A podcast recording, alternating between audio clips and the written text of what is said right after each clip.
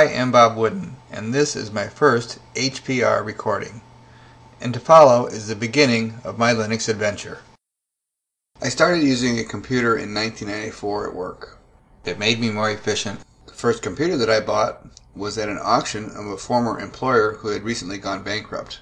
This was about 1995 or 1996. I was standing at the auction daydreaming and realized that the auctioneer was talking about $160 for this particular computer, and I knew it was worth a whole lot more. Mostly I was there to see what they were getting for whatever that was in the building. Curiosity. Day off, nothing to do, just wanted to go see. This design computer, as we referred to it, was a 386DX processor that had the the math coprocessor built in. Um, back then, the math coprocessor was a separate chip you had to put on the board. Uh, this is when they first built them in. It had an 80 megabyte hard drive. I don't remember how much RAM it had. Uh, I believe it was a 14 inch monitor. Included was a 9 pin dot matrix printer. Uh, don't remember the brand. And it was loaded with DOS and Windows for Workgroup 3.1. More importantly, attached to the back of the computer was what we refer to as a design key.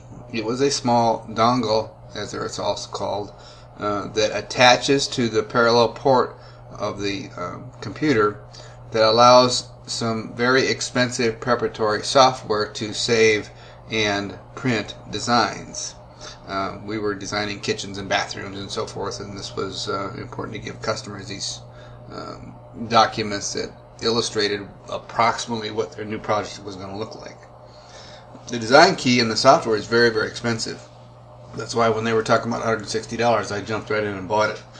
When the dust settled, I'd spent $215 and I had bought a complete working computer. So took it home and got to doing a little bit of research and figured out that just a few years before, three or four years before, this was a $2,000 or so computer because of the DX chip. It was expensive. Uh, classic Pentiums had just been released. The 486 processor had been out about four years. So essentially, I had a two processor generation old um, computer uh, but I could work at home, and that was going to be a big advantage for me uh, with my work. I could do more things and get more done. I just used floppy disks to take designs back and forth to work. Uh, other auctions that I went to, uh, different facilities that the same um, company was selling off the equipment from, the computer's about six and eight hundred dollars. Uh, so I definitely found the buy that year. Within a year or so, I considered building a newer and faster computer. I had found a local computer supply store that primarily was selling one and two year old parts um, that they had um, purchased the overstock from other distributors from.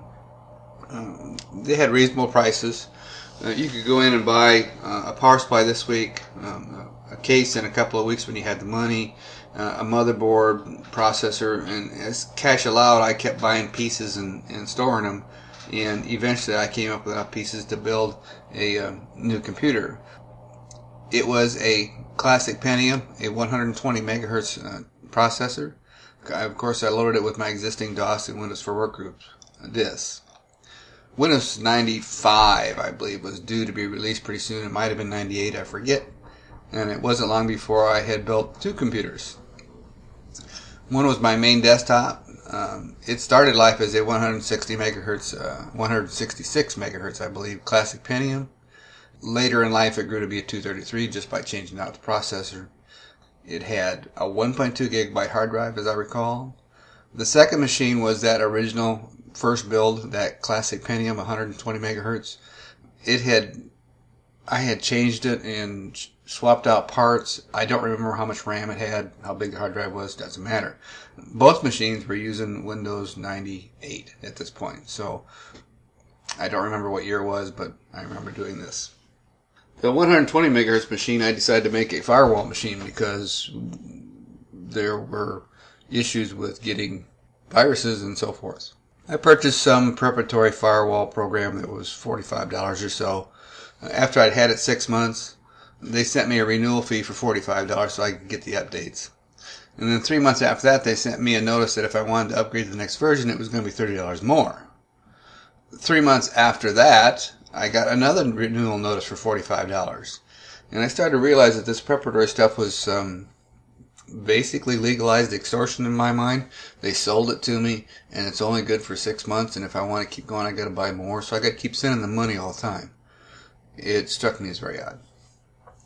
Consequently, I stopped paying for the updates, and sure enough, about a month later, I got a virus. So I had to reload Windows 98 to fix it.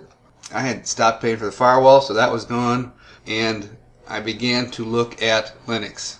What about this Linux thing? Reading that a user could try the CD thing, a live CD, I dug around and found a magazine that I had bought, and sure enough, within the magazine was a Knoppix CD. I put the CD into the CD-ROM of my best computer and figured out how to get it to boot to the CD-ROM. And it started, and there in just a few minutes was a geographical screen, icons like Windows. You clicked them, you did things. What's this? Oh, a list of hardware. And I clicked on the list, and it listed everything that was in the computer, the RAM, the, the processor, and everything. It was amazing. And when I turned it off, I still had my Windows machine, so I was safe, in my mind. One of the things that I started doing, oh, about them, because I was tinkering with so many computers, is I began uh, collecting uh, computer hardware. My wife and I went to a garage sale uh, somewhere near our house, and there was a, a, computer there that a person had for sale, and I got to reading what the little card said that it was, and it was a Packard Bell. It has 75 megahertz classic processor in it, classic Pentium. It was a complete computer, hard drives, everything was in it, just no monitor and so forth. And that was fine with me. And I think I bought it for twenty dollars or something like that. This classic Pentium went home and eventually got loaded with uh, with Red Hat six point something or other. I bought some uh, CDs online from one of the economical uh, CD making companies. At that time, there was uh, two or three of them around. I think Cheap CDs was one. Uh, I forget the other names of the companies; they're all kind of gone now. And essentially, you were paying them for the cost of the CD to get the contents on it. Now, my internet connection was a dial-up modem, so uh, there was no downloading a big ISO image. And this was a cheap and convenient way for a dollar or two or three per CD. Uh, was you get a copy of the current ISO image of, in this case, Red Hat 6 point whatever using these CDs, um, I loaded, and because I didn't have much to lose, I uh, reloaded, tried different Anaconda settings. Um, that's the uh, loader for Red Hat. Um, it would lock up and crash because I had things set wrong.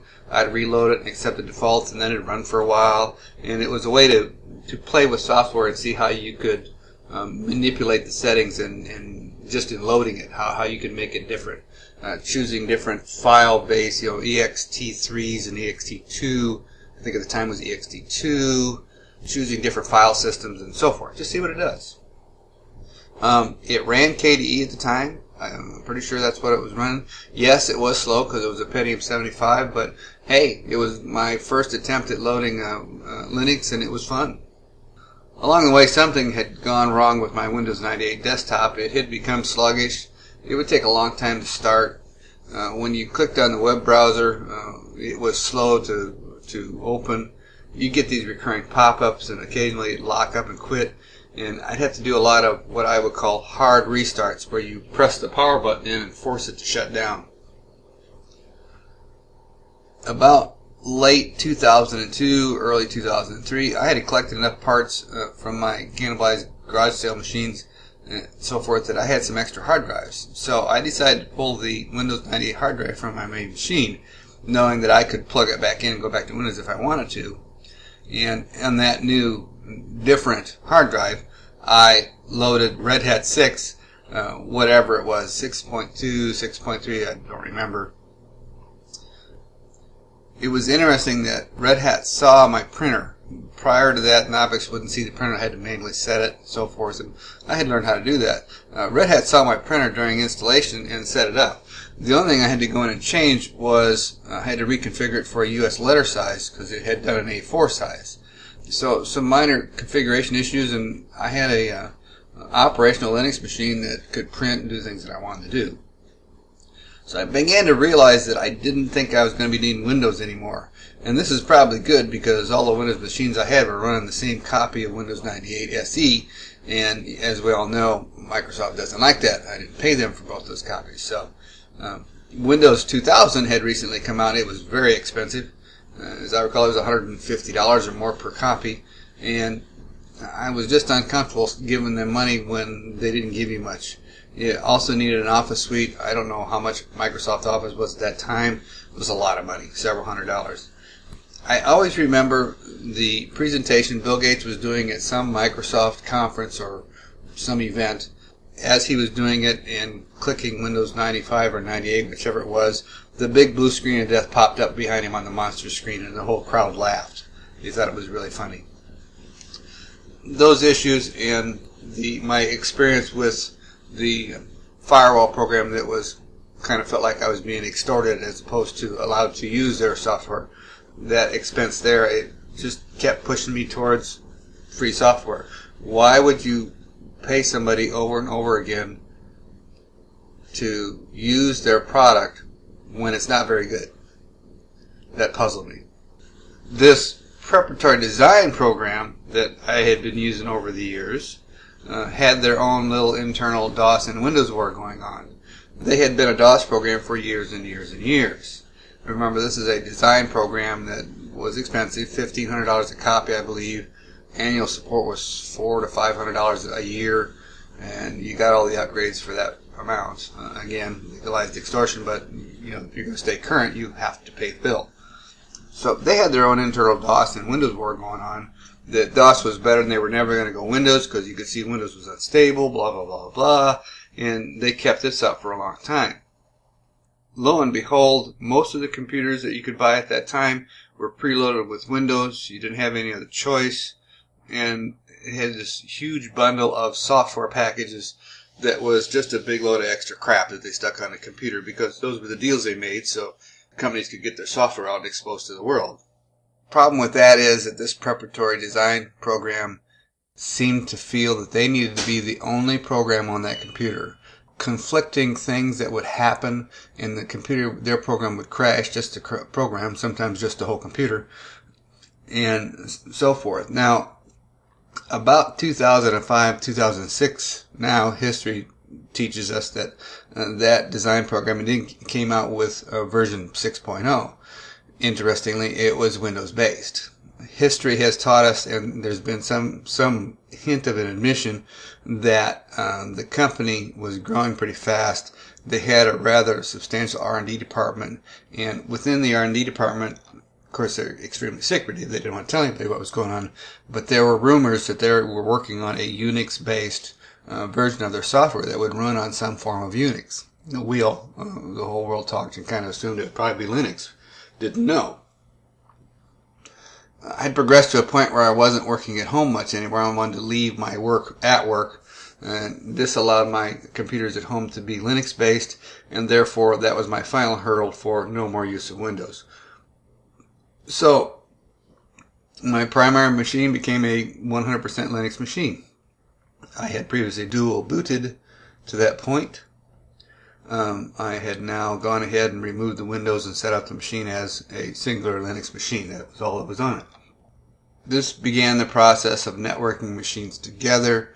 I began studying networks, what was needed for wiring, what was needed for hardware, uh, switches, hubs, I understood all that, and how could I do this? Uh, it was an experiment, nothing more. Spend as little as possible, try these things, and learn. Luckily, I lived near a Micro Center. If you've never been to one and you get a chance and you can go to their website, search it out, see where the stores are, and if you get a chance, go to one of these stores. The at the time I was working on networking things and trying to decide between a switch and a hub and which was better. Okay, so I go to Micro Center, see how much am I going to spend, get some wire, and, and uh, get get a hub or a switch, and so forth. And I stand back and I look at this point of sale that has Ethernet switches and Ethernet hubs there, and five and eight ports up to monstrous 48 port, several hundred dollar switches and so forth. And just standing back, and the logic was which one's better, switch or a hub. And as I looked, there were much, much more switches than there were hubs. And as I went elsewhere and read and learned, I found that switches were kind of the new thing. They were better than hubs for a number of reasons. Um, don't remember the reasons why at this point. It was research. then, I've of course forgotten that. So to create a small network, I ended up buying a switch because they were only about 15 or 20% more than the same hub. A five port hub might have been $30 and a um, five port switch might have been $40. I, I don't remember the prices, but like that. So not a huge jump to go to a switch, which was considered better for uh, a LAN wire setup. So I created this simple network at home so I could share my internet connection across the LAN to my other computers, uh, including sharing it to my wife's computer, which was a uh, Windows laptop that her work had provided for her. One machine would automatically dial the dial-up connection and start, and the internet was accessible on the uh, LAN system to all the computers at that time. So if any of them requested internet connection, I could hear in the basement the modem dialing up and taking the phone and connecting. Of course, we had one phone line in the house, and if we used it for that, we couldn't get phone calls. This is about the cusp of cell phones taking off. Part of this uh, evolution at this time was an experiment with LTSP. This is the Linux Terminal Server Project. It is the ability to have a faster computer, and it is faster. You want a server to be very, very fast. This computer functions as a server, in my case, sat in the basement and ran by itself. Remember that old classic Pentium 75 Packard Bell that I bought at a garage sale? Well, it became a client to that server. Linux Terminal Server Project has no software on the client, accesses um, the, the PXE image or a boot image uh, on the server to essentially send the signal to your client and have the client act the, exactly the same as the desktop that's in, in my case, the basement or elsewhere. Very small CPU load. All the work is being done by the server in the basement. And the responses on the screen are as fast as the server is in the basement. So essentially, I'm sitting at a 75 megahertz machine, and it's acting like a 233 megahertz machine because that's the server that was running in the basement. It was quick and responsive. The CPU load was so small, and it almost didn't generate any heat. I decided to make my uh, client silent, so I opened the case up and I took the fan off the CPU heatsink, which left just the heatsink and no fan. And that turned out to be kind of a bad idea, as would be expected. Within three or four months or six months, the CPU died and my client died. Uh, but I had experimented with the Linux terminal server stuff. It was fascinating. Just think what could be done with a large server in a single location and feed 20 or 30 clients off of it at once. Very, very interesting in my mind. Somewhere in here, I discovered Linux updates. I'd been running Linux for a year or more. I uh, didn't know and had to learn kind of the hard way that updates were free because it's free software. And as a result, I had machines that didn't run the greatest. They did run, but they weren't current by any means. Not understanding at the time, and Linux being so new, we didn't have to deal with viruses and so forth, so it really wasn't a huge, huge issue. But at the time I was coming from Windows where, you know, you had to pay for everything and then pay every six months for everything and then pay for updates and pay for everything and pay and keep paying and pay some more, as we all know. And I never expected that, you know, Linux updates were no charge. I was afraid that if I did updates that they would, you know, find me I, they could figure out that I was doing free updates and taking it. I shouldn't do that. And so I, for a year or more, did not Yes, I not do updates. then one day I was reading an article in one of my uh, Linux magazines. I don't remember which one. And they were talking about updates and how they were no charge and you just clicked like this and this is how you did it and tell it that and it downloads and it installs it automatically and your computer is current to the most current software that's available. I was amazed by this. So I did a little more checking, found another article about it, and I went, okay, then I should do this realizing I am still on a dial-up modem at this point. So knowing that I can't and potentially might tie up the whole system uh, with the dial-up modem for a long time, I waited until before I went to bed and I went downstairs and, and clicked on update. And sure enough, the little box pops up and it starts downloading software and the computer is sitting there churning away and it's a slow download, but it's still coming. I decided that it was going to take a long time. I really couldn't tell how long. And I, so I went to bed and actually did get to sleep that night and woke up four or five o'clock next morning, trolleyed downstairs right away. And sure enough, the, the uh, download was done. Um, it was there waiting and asking me if I wanted to install it. I said, of course, yes. It began the install process, not knowing how long that was going to take. At least knew known that I had moved forward to the next step. Went back upstairs, went to bed for an hour or two, and got up, and the computer was up to date. Uh, the dial-up modem had been up all night long, uh, connected, and that was fine. I had done the updates, and the computer was ran much better, uh, and it was faster, and so I determined that yes, this was a good thing. Uh, about the same time we were having desktop wars back then between KDE and uh, GNOME 1.4. A lot of media articles about which one was better, this one, that one, and so forth. Typical arguments. GNOME 1.4 had been around for quite a while. It was pretty stable. It hadn't changed much since whenever it started. Uh, KDE was just new at that point. I believe they'd come out with version 3. I kind of forget which one it was. It was new and improved and a different look. It looked very, very similar to, to the Windows products uh, with a, a start menu, if you will, in the lower left corner. Um, they were trying to attract, attract Windows users. Users obviously they wanted to have a similar uh, GUI that you know people could move through and they were kind of comfortable with. This argument that was going on then is not any different than the arguments going on now with GNOME 3 and KDE and Mate and Cinnamon and Unity. They're desktop managers. They are you like what you like and you use what you use. I remember upgrading to Red Hat 7.2. Uh, and the reason I remember it was the first time I had to order three CDs for uh, a distro. And prior to that was just a single CD.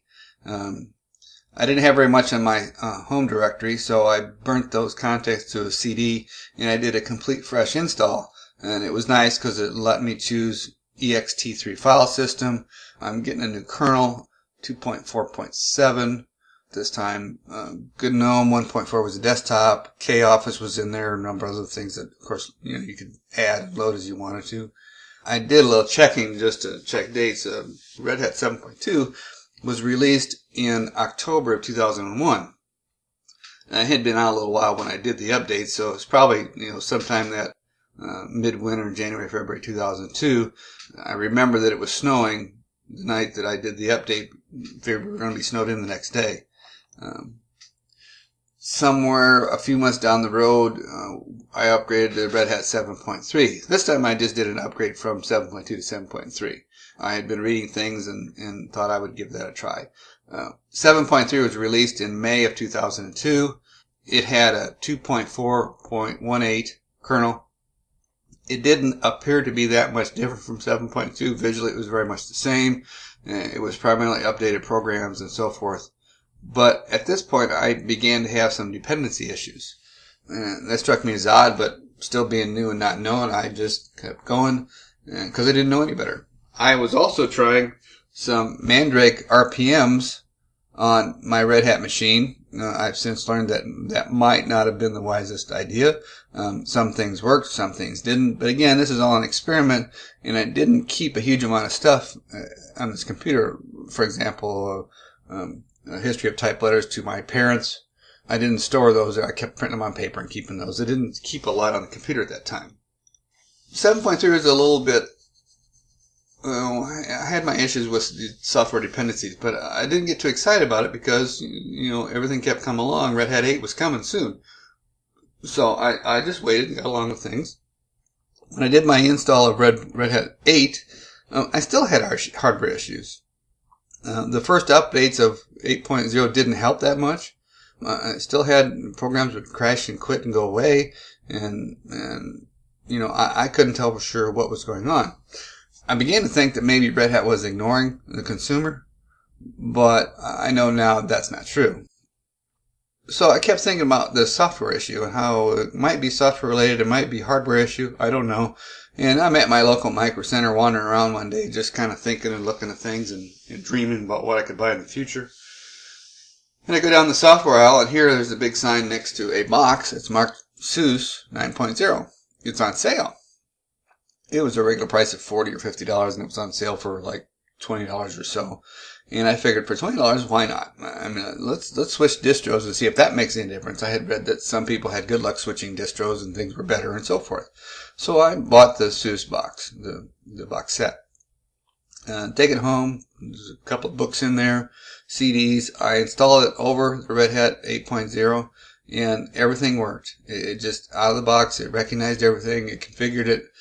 I stopped having those hardware issues that I'd had previously on Red Hat 8.0. Now, history has taught me at this point that potentially I was having a hardware issue with my computer and because SUSE does things a little bit differently in configurations and so forth, it recognized some of the hardware where the hardware I had may not have been compatible with Red Hat. So that wasn't really Red Hat's fault. That was inexperience on my part. The second computer had been used for various things. What I had learned since I had left Windows was I had learned about Linux Terminal Server Project, the LTSP stuff. Um, as a result of that, I had to learn about NFS, Network File Systems, uh, DHCP, the assignment of uh, IP addresses to the clients. I learned how to do some command line instructions to, to look at hardware within the machine. I was reading online more and more to study what could be done with Linux. The, one of the learning processes, one of them was an issue that I had at work. At work, I had a Windows 2000 machine for this expensive preparatory design program that first the company paid for that I used all the time. Uh, we were on a LAN system that connected to a Novell server, and I would get this little pop-up in the lower right corner next to the clock that said the LAN was not connected.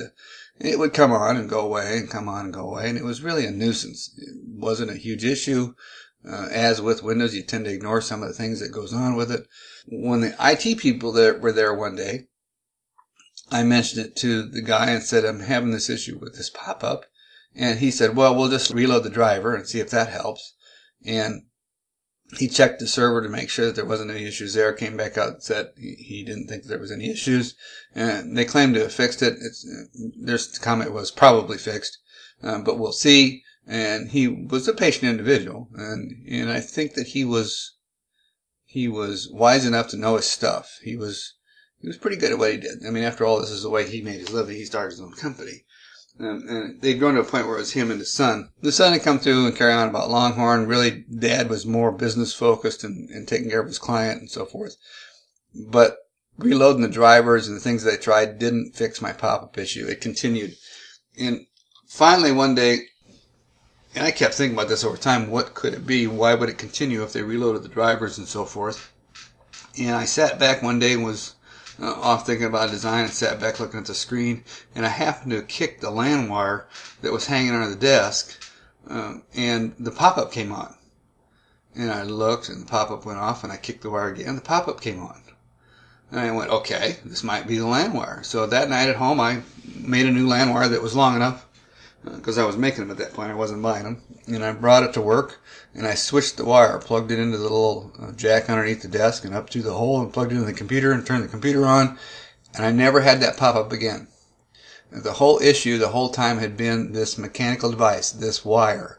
It had a bad spot in it somewhere. Uh, didn't matter where. As soon as we figured it out, we threw it away. And it was the simplest mechanical device that, that needed to be replaced, this wire, to fix this problem. So I learned that. So this is the end of part one, the boring part. Um, I realized I rambled about some of those issues of memories. Uh, it's nice to go through memories occasionally. Uh, and, and, at this time, uh, you know, part two will be coming along later.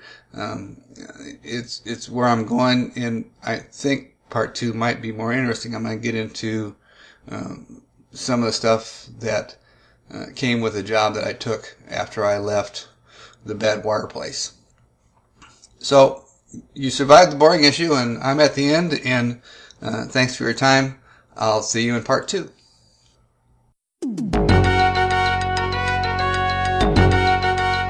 You have been listening to Hacker Public Radio at hackerpublicradio.org. We are a community podcast network that releases shows every weekday, Monday through Friday. Today's show, like all our shows, was contributed by a HPR listener like yourself. If you ever considered recording a podcast, then visit our website to find out how easy it really is. Hacker Public Radio was founded by the Digital Dog Pound and the Infonomicon Computer Club. HPR is funded by the Binary Revolution at binrev.com. All BinRev projects are proudly sponsored by Lunar Pages. From shared hosting to custom private clouds, go to lunarpages.com for all your hosting needs. Unless otherwise stated, today's show is released under a Creative Commons Attribution Share Alike 3.0 license.